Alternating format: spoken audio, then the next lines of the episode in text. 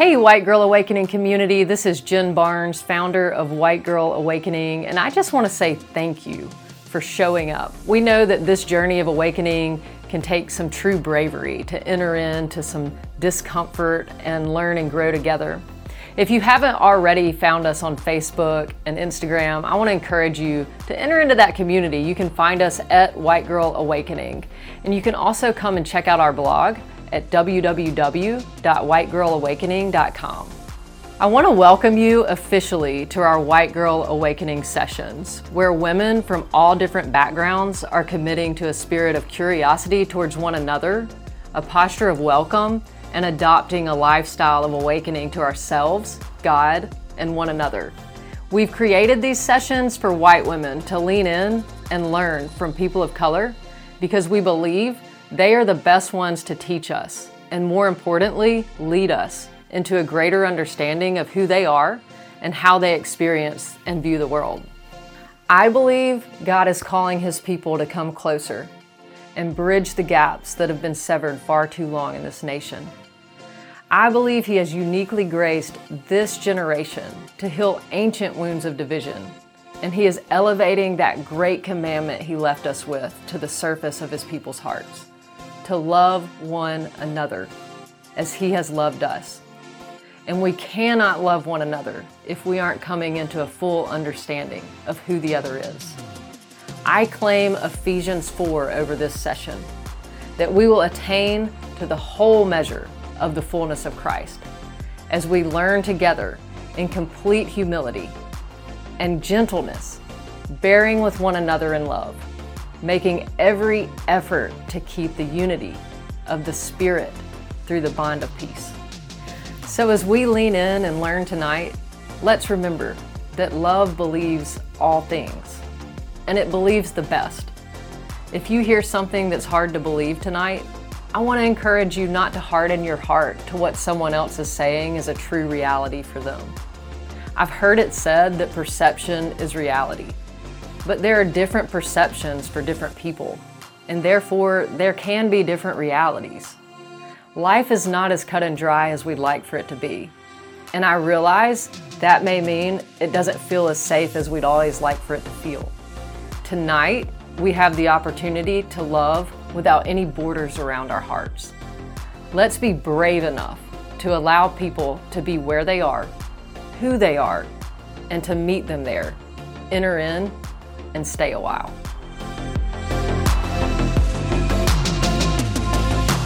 All right, I just want to welcome everybody to the second awakening session with White Girl Awakening. This is a space for women to enter in to a posture of what we call awakening, which is just a posture of welcome, curiosity of what more together can usher in to what seems like a segmented and separate world at times um, a bravery to allow people to be where they are, who they are, and to meet them there and enter in and stay a while. And so I've invited a few guests to come into this space so that we can awaken together, that we can lean into one another in this table.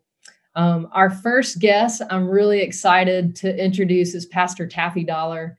Uh, she is, has become a good friend and somebody that I really look up to and and learn a lot from. Um, pastor Taffy is the the co-pastor with her husband Creflo of World Changers International, which has a campus here in Atlanta and also in New York City, and then other campuses all throughout the the country. Um, you also have an entertainment organization. And when I read that, I told Kelly earlier, I'm feeling a little intimidated. I've got an entertainment and a TV show host that I'm oh. that I'm hosting. Um, but you also have a couple of nonprofit organizations that are really geared towards women and helping women heal and be empowered. And I just really admire all of those things about you. So thank you for being here. Welcome. Thank you for having me. Honored and, to and then Kelly Copeland, you are someone that I met not too long ago with through Pastor Taffy, a, a recorded conversation that we had um, around unity and trying to navigate through some of the the events that happened earlier this year. Um, you are the daughter of Kenneth and Gloria Co- Copeland, some giants of the faith. Um, mm-hmm. You have a TV show that you co host every week. Um, and then you are an author as well. And then I did not know about Commander Kelly and the Super Kids. but I was reading about that and I knew on social media you were Commander Kelly. Now I always kind of wondered what is this? But you produce a lot of content for children and and youth in the church throughout the world. Um, so you learn something every every day. Um, but thank you. Um, during that conversation when I met you this way virtually, um, your heart for awakening was just so pure. And um, I think you're an amazing example and role model of what it looks like to change your mind. And so I'm just really grateful to have you both here. Thank you, Jen. I'm so honored to be here too. So when we were scheduling this this awakening session, we thought that we would be a few days after the election and know who our president was. And we were kind of anticipating some kind of ripple happening, but not knowing what, because not knowing who, we weren't sure. And the topic that we selected, which I still think is is really pertinent, was where do we go from here?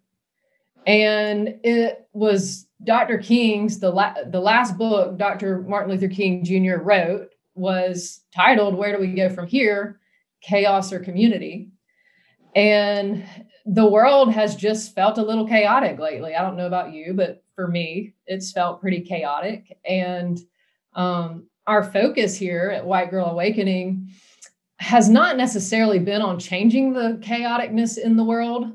Um, it's been more about helping individuals change their minds about how to navigate through a really complicated world because in this world we we know we're going to have trouble and you know that we can certainly count on. So today is November 5th. This is pre-recorded, so I feel like it's important to say because by the time this airs, it may we may know who our president is, but but right now it just kind of feels like we're in this space of not really knowing where we're going.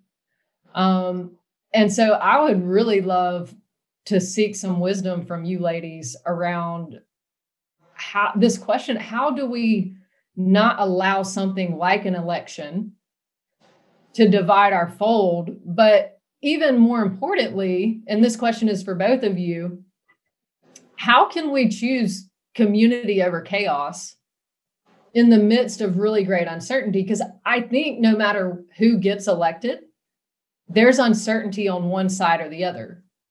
And what these past few days have shown is how tightly divided we are in this nation.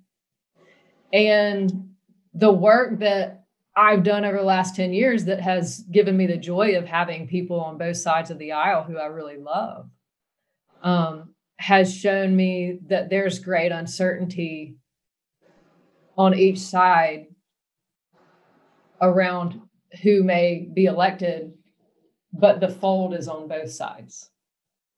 The body of Christ exists on both sides. So how can we choose community over chaos? And what are you ladies focusing and meditating on in this current climate?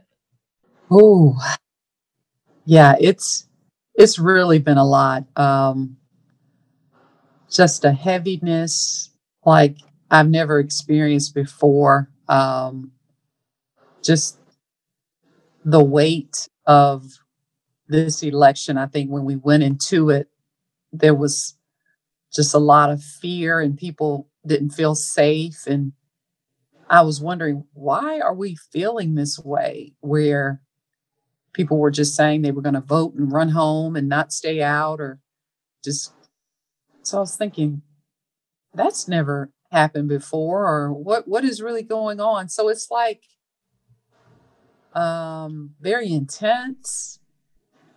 Um people are on edge. And I think it magnifies and amplifies as a result of the pandemic, right? So we were already just trying to do best with COVID and managing it. And then with the added divide on top of COVID and uh, so many people transitioning at such an alarming rate. And then going into the, the election, uh, election day, it was just like, ooh. And it was good because so many people have voted and participated, right? You know, they were talking about the tens of millions and and all the ballots that have been been um, been made. So that that was very encouraging that people are actively participating in the process and and everything. But at the same time, you just feel this total division just in society today. Um, pretty much in every spectrum of life. I was thinking earlier today, it's like in education, in entertainment, in the church, in athletics. I mean, everything. Yep. There's a line and there's a clear demarcation of, of uh, separatism and separation. So we've never been in this, this space before either. You know, it was kind of like you just, I felt like you just agreed to disagree with whoever. And you could verbalize it and even say it. But now you, feel as if you have to be silent or be quiet, not say anything. And I think that builds up a level of of um, stress, you know, PTSD, just all kinds of things. And the number, not to even mention the number of racial, um, what do you call it? Just the killings and and how that is one of the factors too that we've seen in 2020 that they say attributes to PTSD. Uh, just in the um, communities of color, right? So, sure. yeah, it has just seemed so chaotic um, in trying to keep up with all the reports about, you know, every day the news and the conspiracy theories. If some people say, you know, COVID's not real, and then people say it it is real, and it you know, so I've really been fortunate through the word to be able to seek peace and really get some um just a level of sanity i guess for lack of a better word you know that has really been been helpful. Um i just miss the physical just the connectivity and just being at church and with the body of believers and events and conferences and and and and all of that. Um, I miss the sense of community and belongingness by connecting with other believers. You know, I just yeah. But um, it's it's just hard to describe. I, I I'm at a loss for words and speechless in a lot of ways. You know, it's just a place that we've never never been. But I think there's no other way but up. yeah. yeah, I had a close friend who is a black pastor, a little bit younger than me this week, send me a text. It must have been yesterday. It just feels like the days are years right now. Mm-hmm. And he said, When do you think the results will be in? And I said, maybe tomorrow, maybe three weeks from now. I, I, don't know. And he said, Well, I need to drive up to North Carolina um, to do this live, you know, preaching session. Um, do you think it's safe for me to go? And that just had never occurred to me, even though it should, because of the work that I do, that young, especially Black men, right now in, in this in between period, and maybe even more intensely after, depending on how this election goes, are wondering should they drive to certain places in the country, like we're in the 60s again or before. Um, but I just, mm. in those moments, and and this guy's extremely positive and you know upbeat, and it just feels like oh, there'll be a pivot if there's a um, if somebody knocks me down, I'm going to get up and skip. Um, so there's a strength in in him. But what are some of the things when you feel the most overwhelmed, Pastor Taffy, or the most maybe discouraged, what are some of the things that you do? What what are some of the habits that you've created to to go to the well, so to speak? Exercise for sure.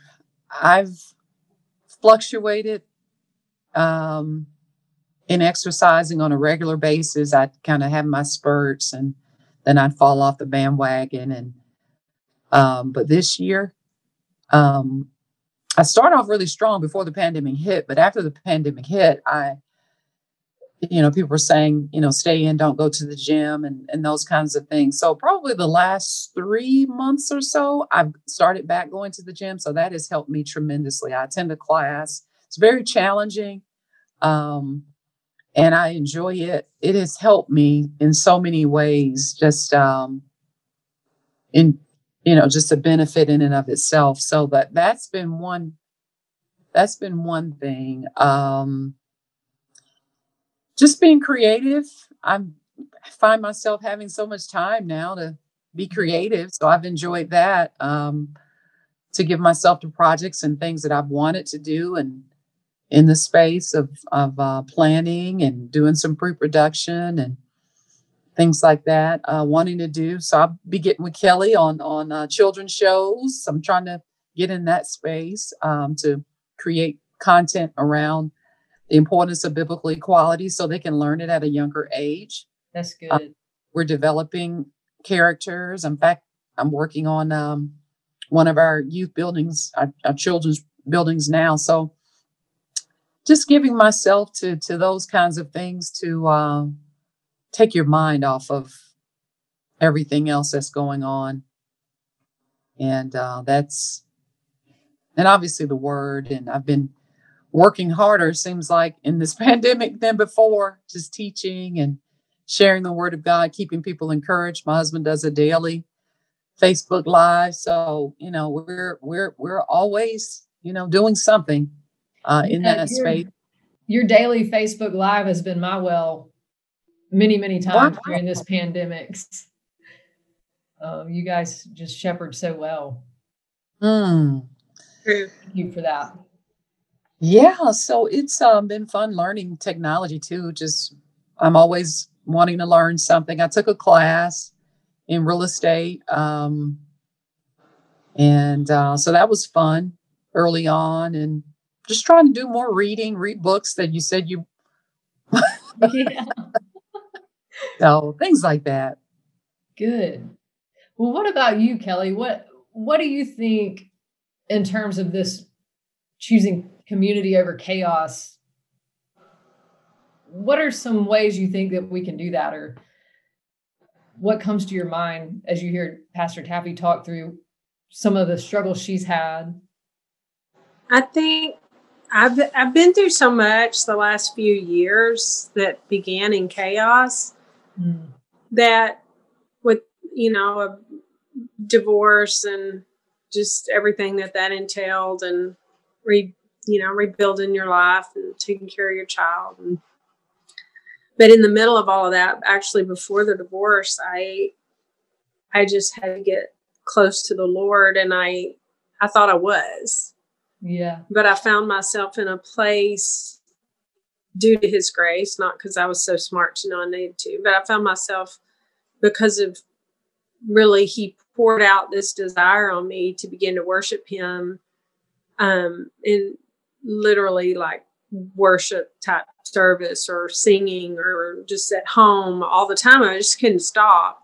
Mm-hmm. And it positioned me in a i didn't realize what was going on at the time but it positioned me to be more submitted to be more submitted beneath him mm. and it did something in my soul that created an openness for him to talk to me about me and this is at a time when it's very tempting to talk about somebody else or point fingers or say you know uh, um, be mad because someone else hurt you or whatever. But I real I don't know why. I just he was able to re-gear me to look at me. Mm. And I found myself in this place with him where he sh- literally shepherded me through. Mm-hmm. And I guess, you know, on the road to Emmaus, he showed up with those guys, Cleopas, you know, who we never hear of before or after. And then the other guy that doesn't even have a name in the Bible. But I think that's on purpose because God shows up to people other than Kenneth and, and Creflo, right? Mm-hmm. He shows up to, uh, you know, women, to hurting people, to the woman at the well, to the people nobody sees, the people who don't have a name, to everybody else. And I mean, for me, I felt like that person. I mean, I know I come from a ministry family and people know our name, but I didn't feel like Commander Kelly. I didn't feel like I was on top of it. I didn't feel like I had my act together. I mean, the enemy was trying to tell me night and day that I was a phony, you know. Mm. And but the Lord wasn't saying that. And he, like the guys on the road to Emmaus, he walked with them and he and he they were horribly distraught. They were so horribly distraught over Jesus dying that they even said to Jesus, Well, we thought he was the Son of God. But he but they talked about him like he was a prophet. So they they're really now their theology's messed up and their their king is messed up, you know, because they had the king in the flesh and then he's dead. And we've had it, we know Jesus in the spirit, but I believe where he's walking us is to be able to know him more in the flesh. Like mm. where you could maybe meet Jesus if you met me. Whoa. But it was in their chaos sorry, I started crying because he did this to me. He walked me out of that chaos by shepherding me through to the point that I saw him. And like with them, and they were like, please don't go, come eat with us. After he showed himself in, to them in the scriptures on the walk, and then he they they break bread at a table at community. They break this bread and they suddenly saw Jesus and I believe that the Lord is in this time, like I had been through that. So I started telling people a couple of years ago, hey, the shaking's coming, the shaking's mm-hmm. coming. And everyone's like, yeah, yeah, yeah. And then the word of the Lord for 2020 at the end of 19 was change, vision, and manifested power. And you know, there was a lot of excitement, like the awakening's coming. And I think I used to view the awakening like, man, we're going to be having church and everybody out there is just going to get woke up and want to come to church. and I was like, y'all, I don't think change means this. I think, well, I, I think before you start marketing that, you should really stop because I feel like change, I feel like it's not going to be as like feel as great as we're saying it's going to feel and I finally quit. I've got enough looks at meetings and whatever, you know, just talking to people, and I've finally quit, kind of quit saying it. And then all this happened. All this change didn't quite look like the change that that our uh, perception had prepared us to have. But I believe the Lord is working on some things that are so deep inside of us.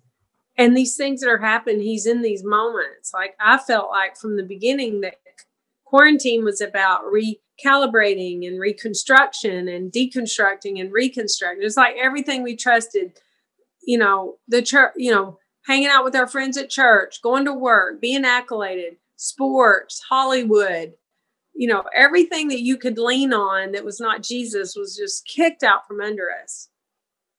And uh, I'm not saying that Jesus did COVID, he doesn't do that, but you know the the enemy moves and jesus graciously keeps us going yeah. and when something needs to change in here he may not keep us going at the rate we were going yeah because it's his grace which i've learned from creflo and Taffy. it's his grace you know that keeps me walking on two feet or able to put two sentences together so I really was looking at it like that. And when all of this has occurred, I was already in the mode of, come talk to me about this, Lord. Mm-hmm. I want to know where I'm missing it. I want to know because I really woke up. I told y'all this about with George Floyd. I really was like, oh my goodness. I'm I need to look at myself. I need to look deeper. I need to ask my friends questions. I need to ask, you know, what's been your experience? So I started doing that. And of course, your kids are happy to comply with telling you where you're missing it, right? So I got that from my kids. And, you know, sometimes I was like, oh, okay, okay, okay, that's enough. I don't want to hear it. But it was in community and really communing with the Lord that we can find the order out of chaos. Mm. Because I feel like that this is, this is to me, if the, if you could take that scripture that said, if my people who are called by my name would humble themselves. Yeah. What else could you humble yourself more greatly over this topic right here? Because I, think, I think a hundred percent we're all guilty of some level of it may not be color racism, but it could be some division, and most of us are guilty in some sort of way of viewing someone who's different than us and standing back with walls or suspicion or you know, my opinion, your opinion. I mean, clearly this election is showing us that we're all divided. And if the church can be this divided, then we're missing something of Jesus here. Yeah. And um, I've always, I think that there's a powerful phrase called yes and. Yes, this, but and that. Yeah and yet that doesn't you don't get that if you don't commune. If you don't sit at a table if you don't have hard conversations if you don't allow yourself to be uncomfortable and if you don't stay in the room to talk it out when you say something when they say something stupid or you say something stupid or you know whoever says something stupid or, or mean or mean spirited even i think i don't know that you can talk to people that are in the mean mode and they're drilled down into what but when they wake up to the fact that they're missing something maybe you can talk to them. But yeah. can the lord talk to me right now? Can you talk to me right now? I'm only the one that can decide that. And i've decided to commune in the middle of the chaos with jesus. I mean i woke up on election day and he had a word for me that really helped me later in the day I mean, helped me in the moment because he said don't be and don't be uh di- disturbed or unduly relieved no matter who gets elected.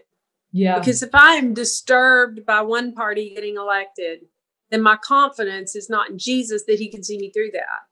But if i am relieved that one party got elected then my relief is being found there. And you know obviously if person you voted for gets in, you're going to be happy, you rejoice. He didn't want talking about that. He just said, don't be relieved. Don't act like, okay, now everything's going to be okay. And I yeah, think the church has been too much that way. That candidate is my savior. Yes. Is not, is not our, what our called perspective should be. Right. I, I heard you say in so many words, and tell me if I got this wrong, but it kind of, felt like you were saying community might have an opportunity to come out of chaos a better you know person. i think that's it has to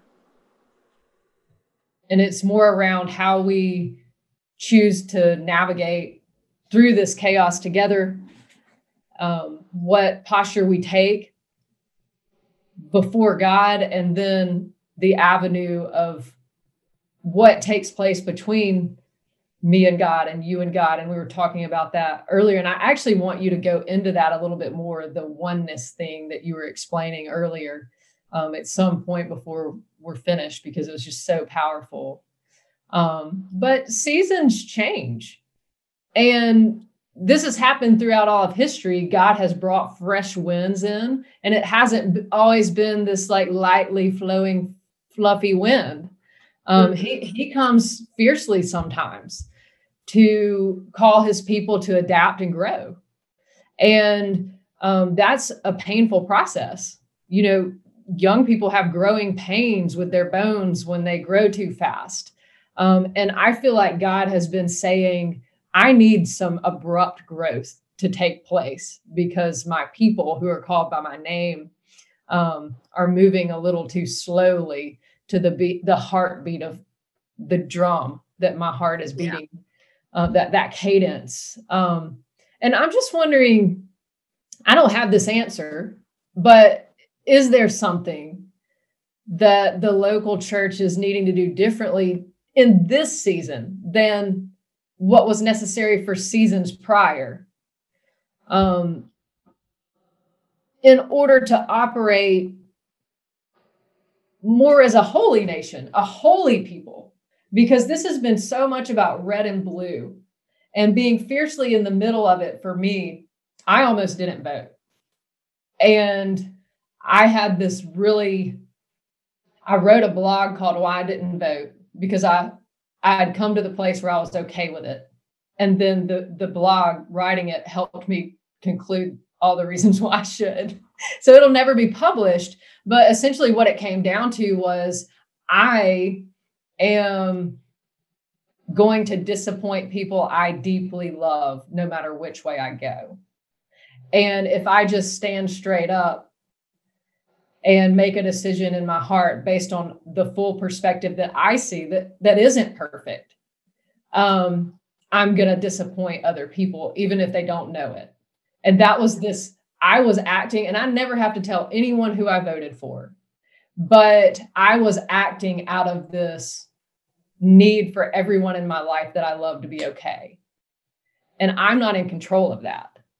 Um, and where I got, I got to this place of, yes, I'm an American, but I am part of a holy nation and a holy people. And it just feels like there's something different needed in terms of perspective to tap into as a community of believers. And is there something different that you guys have have seen the need for or that you started doing in your ministries um, that wasn't maybe necessary before but this new season is ushering in some new needs to materialize in a different way so just from a connectivity standpoint um, we knew just the loss of connectivity going into the pandemic and of course we thought it we'd be out of it by now and it would be a matter of months or um, and so I realized something the other day. It was kind of like connection is the new currency, right? So it's just like missing mm-hmm. that and maximizing um, through technology and whatever means you have available, kind of like we are tonight. Um, the sense of, of still being to being able to engage on a different level, um, I think has been a the challenge, and we're forced to just kind of take a fresh set of eyes and looking at things, even as relates to work. It's like, okay, well, how can I work now that so many companies and organizations are working remotely? And um, how can I worship and feel like I'm connected to my church, even though I'm physically not there? Um, so it's, I think we're learning it, we're maximizing it, and and it's been really good. Um, the outcome. Yeah, I think I've been so impressed. And like I said, your Facebook Lives have been a well that I've consistently drawn from. And there are there are there's grace in all of these negatives where God has said, but you can mobilize the the church in that avenue too. Um, so you know, social media has a lot of negative implications, but He's found a way to mobilize his church to an even greater extent because of this pandemic through those avenues. And um, that gives me great hope mm-hmm. for the adaptability of the church, the holy nation that will continue on. Um, and what about you, Kelly? What I have my hands on right now, I'm going to do. I've got my hands on my child. I've got my hands on my community. I've got my hands on the Kelly and Jerry show. So the first thing we did, as soon as we could tape again after COVID, was um, we did a show on racism, and we did a show with Will Ford. Do you know who Will Ford is? He he travels around with the big cooking pot. I mean, look him up if you don't know. He, he and Matt Lockett travel around and bring unity, talking to the church about black and white and mm-hmm. unity and coming together and praying together. is so powerful. So we had him on. So we did two shows with him, one on strictly racism, this kind of conversation. What can we do? And having those, being willing to be uncomfortable, being willing to, that's important. And I think that anybody with any kind of influence, and maybe your influence is 100 people on social media, will just be, um, I think I'd put this don't be because this was me even re- up till recently even up till today because i was thinking about this and actually talking to my daughter about it. And she helped me with some perceptive per, perspective. And it's like i can't be i can't just go well i'm not a racist. Mm. i need to be anti-racist. Nobody will question if i'm a racist if i'm anti-racist. If my daughter is anti-racist if this is an anti-racist home yeah. then no because because i get concerned like i might say the wrong thing or i might come across as racist or and i'm not a racist but i might not know. And but okay uh, the things that we have to do is think about not just what we're saying we need to think about what's being heard. Yeah. If i'm talking about the government or i'm talking about politics or whatever I can't just say something that is my quote unquote opinion. I need to remember what is being heard. I need to be, I need to remember that my brain is not speaking to my brain. So I can't just lightly skip over the top of things. I have to, I need to give context. I need to, um, I need to think about what the all the people and the reason i need to think like that more now than ever is because it's harvest time yeah and i think jesus put it best when he was talking to the disciples and they came to him and they're shocked i mean they were racist they're shocked that he's talking to a woman a sinful woman but their biggest shock was racial she's a Samaritan. Why are you talking to the Samaritan? Why is he talking to the Samaritan? and when um what what he said to them was look up. Mm. And not just look I mean, she went to the village and all these people came running with her. She went and told them, Come see this man that told me everything I ever did. She's been very authentic because he changed her life in moments. So here all these people are running. A whole group of people that they are racially walled off from are running at them. and Jesus said, I have this nourishment you don't know about. And if his nourishment isn't our nourishment, then where are we getting our nourishment? Where are we getting our faith? Oh, that's so good. I love that you referenced the woman at the well.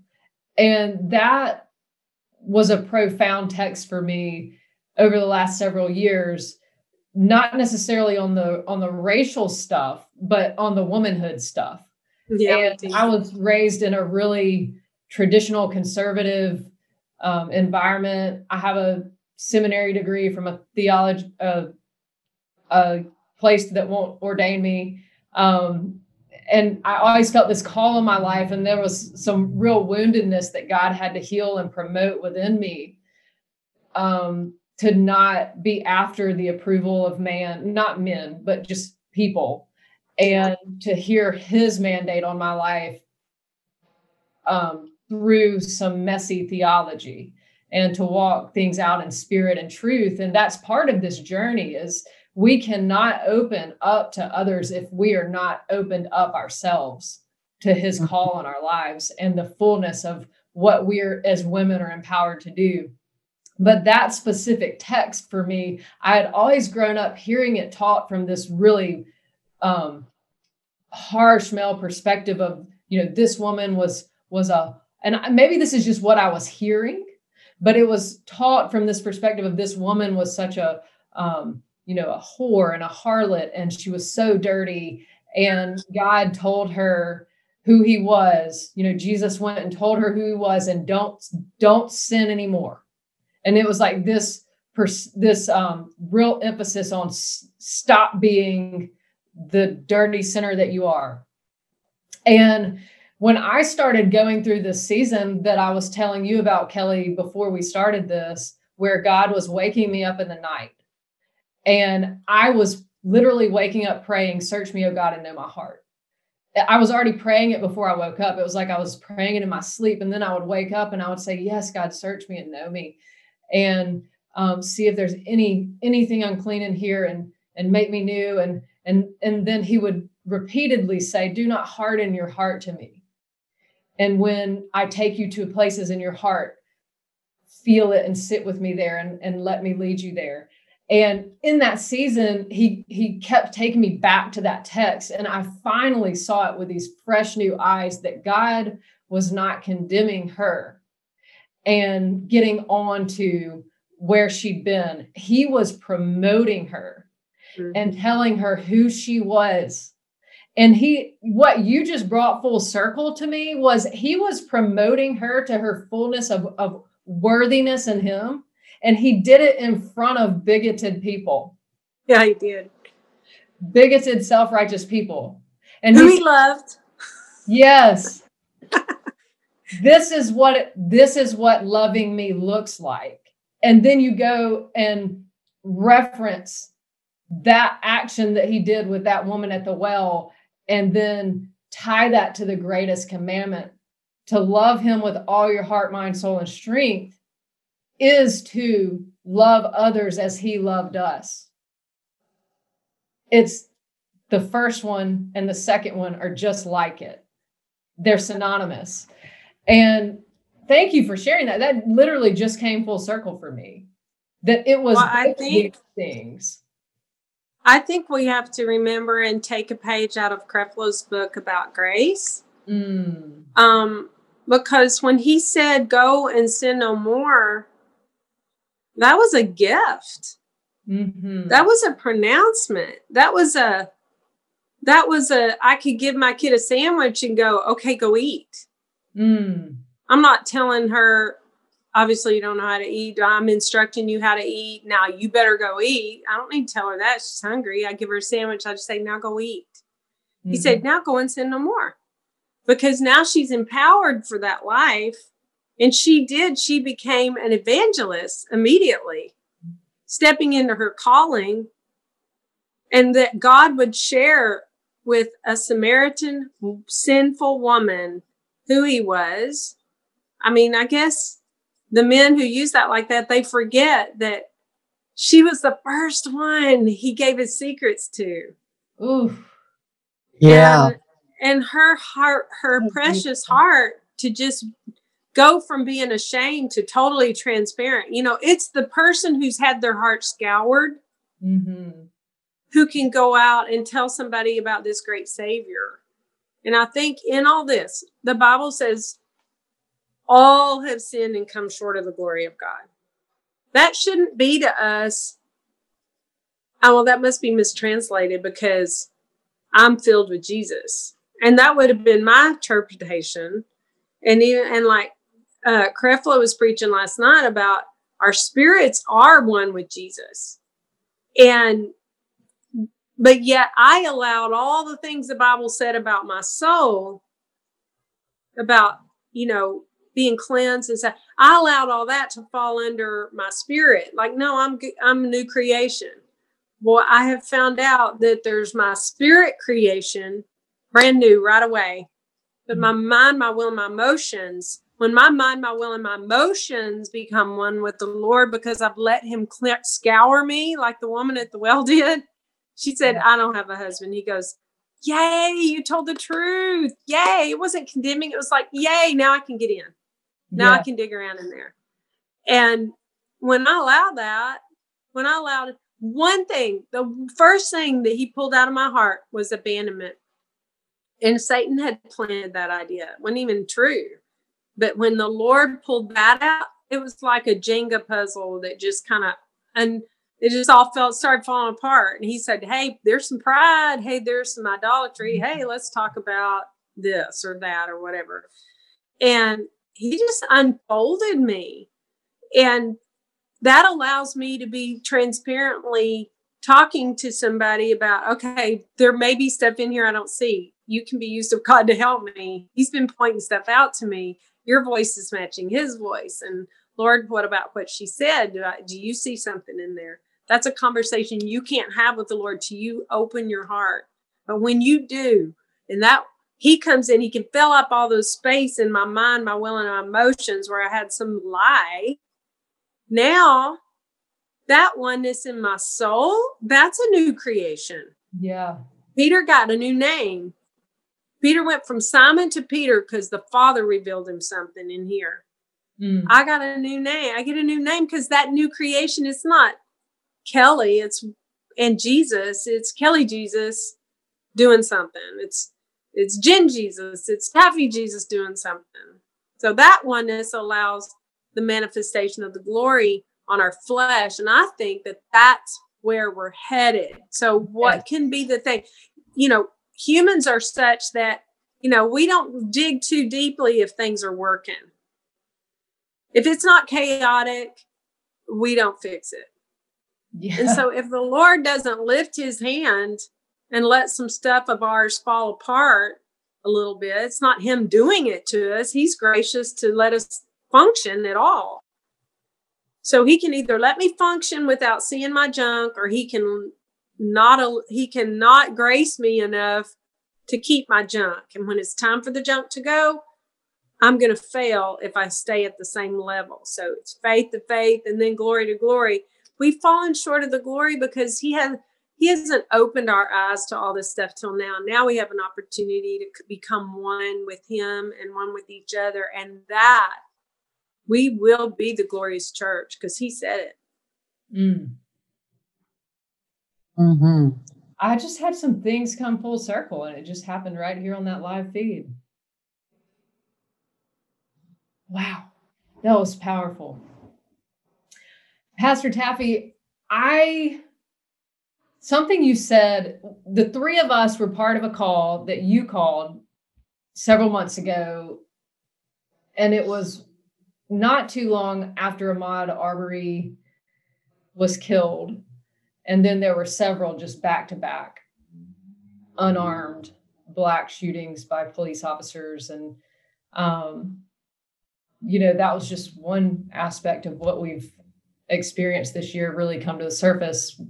People of color have been experiencing that for a long, long time. And we just, it wasn't on the forefront of, of the attention of my community um, but one thing that you asked during that conversation that we all had that has remained with me that I have continued to kind of meditate and think on um, was you used this term white silence, and I've started using it with in conversations that I've had and in various aspects of educating others. Um, I've just continued to revisit this reality and I, I'd love for you to explain to this audience what what is white silence. You explained it that night, and it just opened my heart wide open. And what does white silence cause the Black community to conclude? It's almost as if when you have been privileged, and I know that word kind of rubs the wrong way. Maybe I shouldn't say that coming out of the gate to try and define it, what white is, but it's um when you have the advantage and as a result of having that advantage, you can choose what you want to respond to and what you want to listen to or get involved with because of the position that you're in.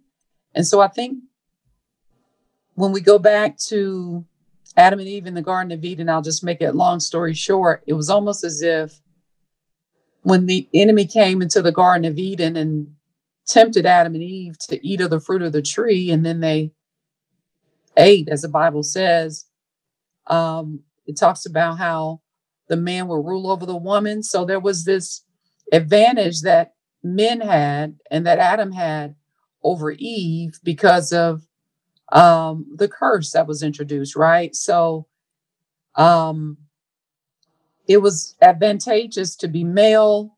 We know um, there's a whole issue of sexism in society today where there's male domination, male empowerment, m- many men who dominate certain professions and things like that. So it's the same thing as relates to the subject of racism because there's a superiority that's associated when uh, someone feels as if they have an advantage and they can choose to respond in any way that they can or ignore. Um, but it all comes from a place of, I think, um, where Jesus isn't. And and I say that because there, as Kath, as Kelly has said, there's been uh, for so long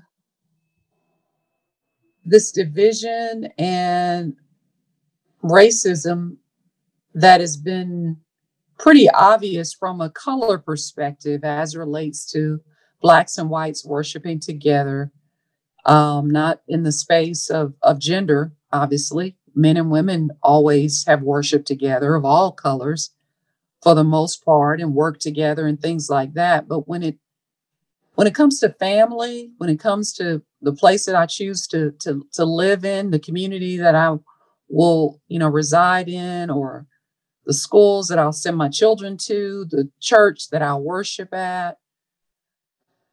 Those things have always been divided and um as people of color you didn't understand why.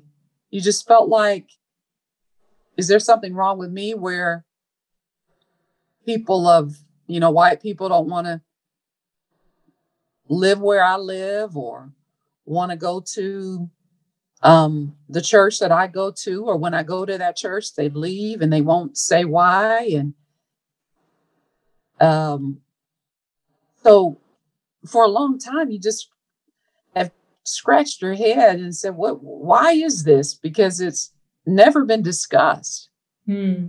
Um, unlike Kelly just said, you know, Jesus had a conversation with the woman at the well, and and and um, didn't make you know her falling short or her sins an, an issue. So it's like I'm not in sin. I'm not being disobedient. And why do I feel as if I'm not equal? I'm not good enough. Um, or even you're being avoided. Yeah, or even being avoided. So um I'm thankful that it's um, starting to change. Things are starting um, to shift, but obviously we have a, a, a long way a long way to go. But yeah, that that is a philosophy, and I guess um, from a book that I read, I forget the lady's name. I, her first name is Renee, and last name starts with a D. But she talks about white fragility, which Jen, you and I talked about, and um, also introduce this concept of, uh, of, of of white silence. So it's as if you see the racial disparities in communities of color, but there's no acknowledgement to say, I see you. I see your pain. And like Jesus, how can I alleviate some of the hurt, you know? Mm. So it's very, very, very painful. And I know there's a great cost um, to extend, and everyone doesn't want, um, I guess, what I understand is that when whites reach out to blacks, be it in church or work or try to integrate, and it's not like empowering someone black or empowering someone, you know, brown of a different nationality that you're going to lose. You know, uh, my equality does not rob from yours, Jen. It doesn't yeah. rob yours, Kelly. It just says that we can stand side by side. Our kids can play together, and my home is a place where you feel comfortable, and vice versa. Um, and just knowing what real diversity is is not just sitting side by side and kind of tolerating each other, but it's really receiving the input and asking for um, the insight and perspective that that other person brings and, and taking it to heart. So I think it's um it's gotta i'm just believing that maybe something of this nature comes out of of what we're of what we're seeing in the world today. It's like this boiling up that's coming to a head, and it's just gotta.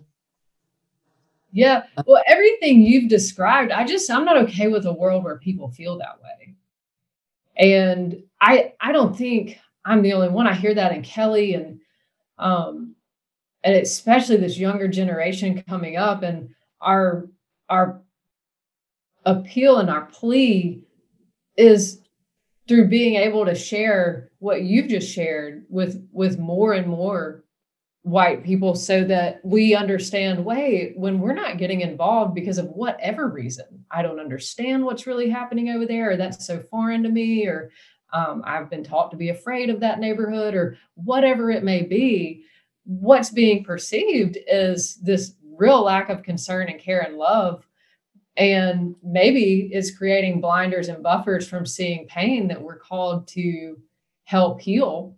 Um, and it could be preventing in terms of a body of christ um, perspective the ability to give to one another as they have need. Um, and that's a vice versa thing. Um, and i just feel like it's critical and essential to have these conversations and dialogues where we can where where you can say what is the silence about? Because that was your question. And mm-hmm. when you asked it i just thought uh, you said it feels like white people just don't care. Like our community is reeling over here about this and it feels like white people just don't care. And when you said it i just thought oh my goodness. If if our silence is concluding that um, for people of color we've got to do something different as as a community um, so that we understand one another and begin to build a bridge of understanding that oh my goodness taffy my silence right now i'm a deer in headlights. And i'm stunned because this reality that's been yours for so long i've just stumbled into as a new reality. And i'm feeling the weight of what you might have numbed yourself to over decades all at once. And you know that that's what i've been feeling a lot of this year. And I, that feels like a better dialogue to me being out in the open and being able to say can i can i shed some light on the silence? Um but i i wanted our audience to hear that because you're so you're so real and vulnerable and in the way that you shed light on what people in the black community feel sometimes from white the white community um, we need to hear that and we're not connected to it yeah. even if it's comes out the incorrect way and i know there were things that were said um, certain pastors i think it was pastor Louie Giglio and he said about slavery and and people got upset about just the analogy and i understood what he was trying to say and so it's like don't stone the messenger let's just understand that he's really trying to make a point here and and um we may get it wrong it may come out the wrong way this is a, a conversation that has never been had so we have to not feel as if um, every word just has to be said correctly and and give people the benefit of of the doubt. I was watching this documentary last night. It was um, Dallas's basketball team's owner, Mark Cuban. He was saying something about um, when he went down the street and he saw a black man with a hoodie on, he would go to the other side of the street. And if it was someone white with the tattoos around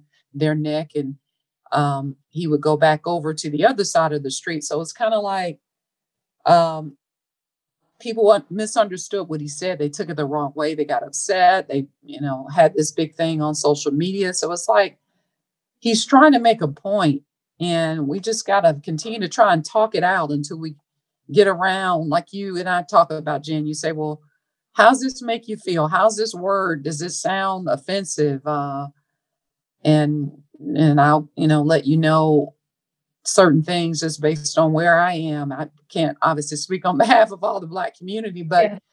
surround yourself with enough Black people to be able to sound things off and be a sounding board so that when you come out and make statements and make points about what you're trying to do and and um, the movement that you're trying to create that it it makes progress you know and so i think there it's are important. some funny moments i've had with some of my black friends around that too because i realized there's this there's this shared curiosity when we've grown up separately and tony one of the white girl awakening team members who's black um, we were at a pool. We did like some kind of staycation here in Atlanta. This was, I think, just before COVID.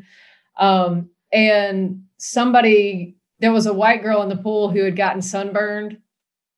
And Tony was like, can you break that down for me? What's going on over there? Because her skin's really red. And do you guys like do that on purpose or how does that happen? And does it hurt? And she had all these questions. And I said, well, she probably just forgot to reapply.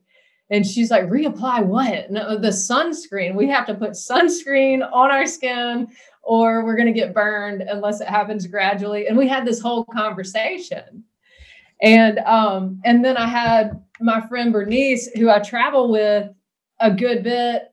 And um, after a few times of traveling together, I always run in the morning. I, I love to uh, run. I get my exercise in, and that's my meditation time. And um, a few days into uh, one of our trips, they realized that it takes me an hour to get ready every morning because I run and then I have to go and wash my hair and dry it. And, you know, it's a process.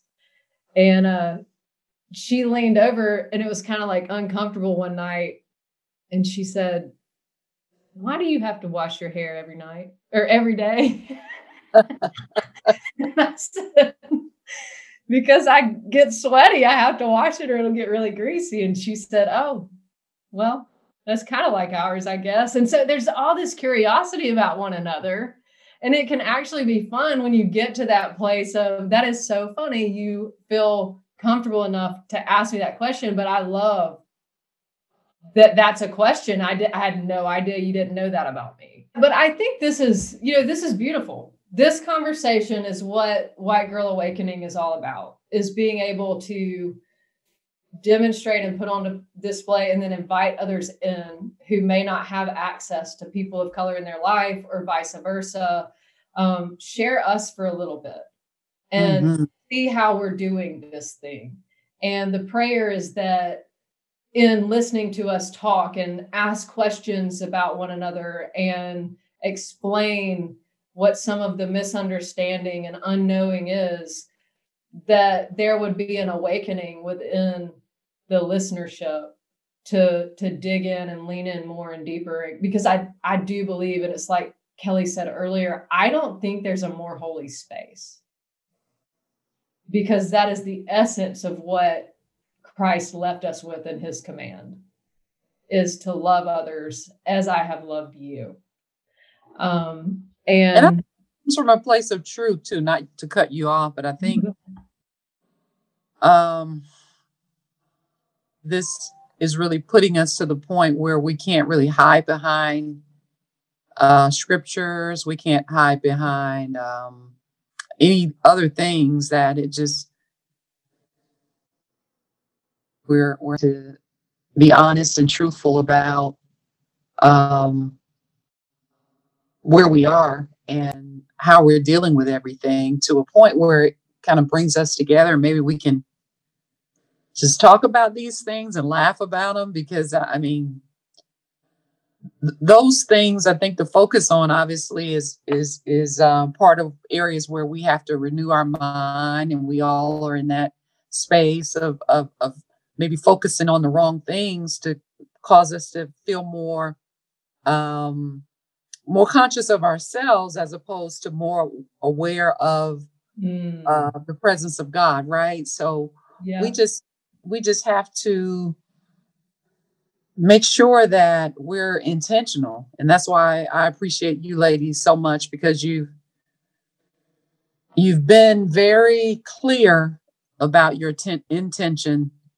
um, to develop um, and to have this experience of welcoming and uh, just an openness of honesty. And I, I certainly am so appreciative of, for you both um, for this time. So I think it just starts with a place of of truth um, and acknowledging where you are. And I think in that truth, we're able to get purified and the holiness will kind of speak for itself. You know what I mean?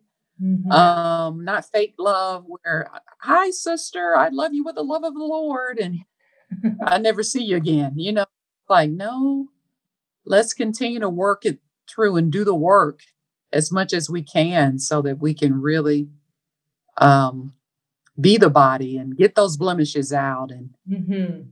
um, be that spot without you know wrinkles and all that good stuff so it, it's it's it's starting yeah well, thank you, ladies. This has been incredible. And I'm just so grateful that you both gave your time to allow our viewership to to witness these conversations that we've had. Um, I want to invite anyone who has not subscribed to follow us on Instagram at White Girl Awakening. You can also check out our blog at www.whitegirlawakening.com. If you enjoyed hearing from Kelly and Taffy, um, there is more to come because they both will be contributing um, to the blog this month. So please tune in. If you have anyone in your life who is not even remotely on the journey of awakening, there is still room for them at this table. You can invite them in. Um, we have a lot of great content. And this is a space filled with grace. There's not a question that's wrong. Um, we just ask that people be brave enough to lean into a posture of humility. So we will see you next time, and thank you for listening in. Hey, it's Jen Barnes here, the founder of White Girl Awakening, and I just want to take the time to say thank you for joining our awakening session. Your commitment to a life of curiosity is so commended and celebrated here. We hope something that was said today resonated with you and maybe changed your heart as you continue to awaken in this journey. Don't forget to follow us on all social media at White Girl Awakening. And if you'd like to receive a free guide to awakening, text the word awake to 94090. We'll see you next time. Música